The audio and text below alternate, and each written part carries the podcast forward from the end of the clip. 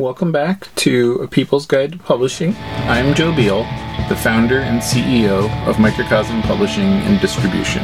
I'm also the author of A People's Guide to Publishing, which distills what I've learned from selling millions of books over the past 25 years. I'm Elly Blue. I'm the editorial and marketing director here at Microcosm. We are an independent midlist publisher based in Portland, Oregon. We have 14 employees, over 650 titles in print with 20 to 40 new books per year, and we distribute thousands of titles from other publishers.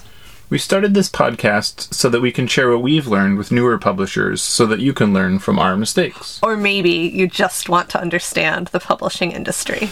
This week we have a reader question. And that question is When you publish books that you've authored, do you have a contract and pay yourself a royalty? That's a great question. I know, very basic. In theory. So, um, this is actually a question I don't really know the answer to. Finally, we've stumped Elly. Congratulations, podcast. You've won. Joe, can you. Uh, Next address- challenge. Should we just go move on? Is this the end of the episode? That that ends this program. Sorry, That's- reader. There is no answer if I don't know the answer. And no, come on. Let us know. oh, you want me to answer the question? Yeah, okay. yeah. This well. is an important one. It sounds like you could sue yourself You if c- things go really wrong. So when you start out, that seems like a very silly question. So I really appreciate asking this question that has the appearance of being silly. However, it is in no way silly. In fact, uh, it is covered in A People's Guide to Publishing the book at length. But part of the consideration here is that, you know, you may eventually have partners. You may eventually have no owners. You know, you may eventually retire. You may eventually have no operating stake in your company.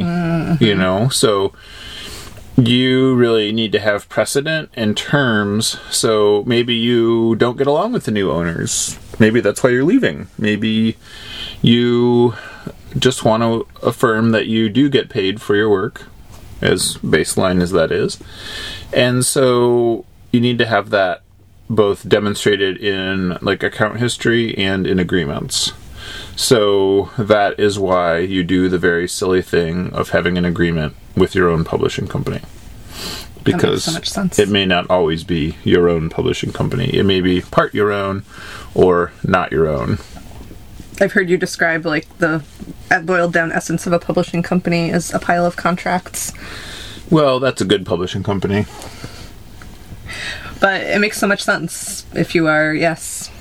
And because the value of a publisher is the ability to leverage its agreements effectively because at its core a publishing company's job is to make intellectual property more valuable than it is without you.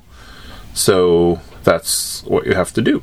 So what if like um you are such a small publisher that you have decided to forego royalties on your book in order to help fund the company and that you're using your book to fund the company what should, should you still have a contract with yourself Yes, because you may not always want to do that. So that is essentially you are putting money into the company that way. So in theory, you would want to have an agreement about how that money comes back out to you if you indeed intend for that to happen.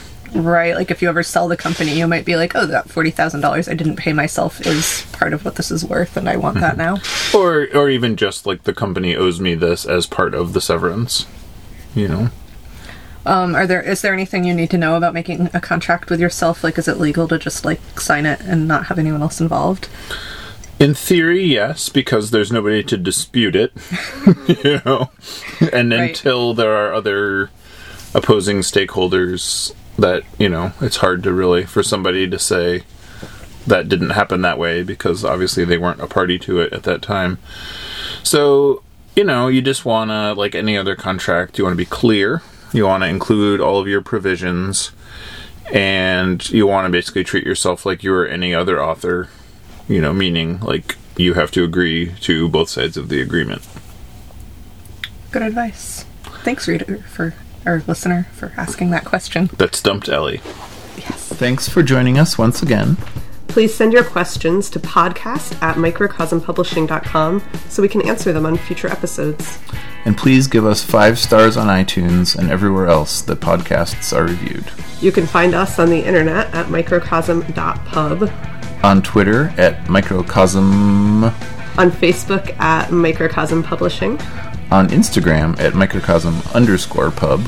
and here in Portland, Oregon on North Williams Avenue. Thank you so much. Have a wonderful week.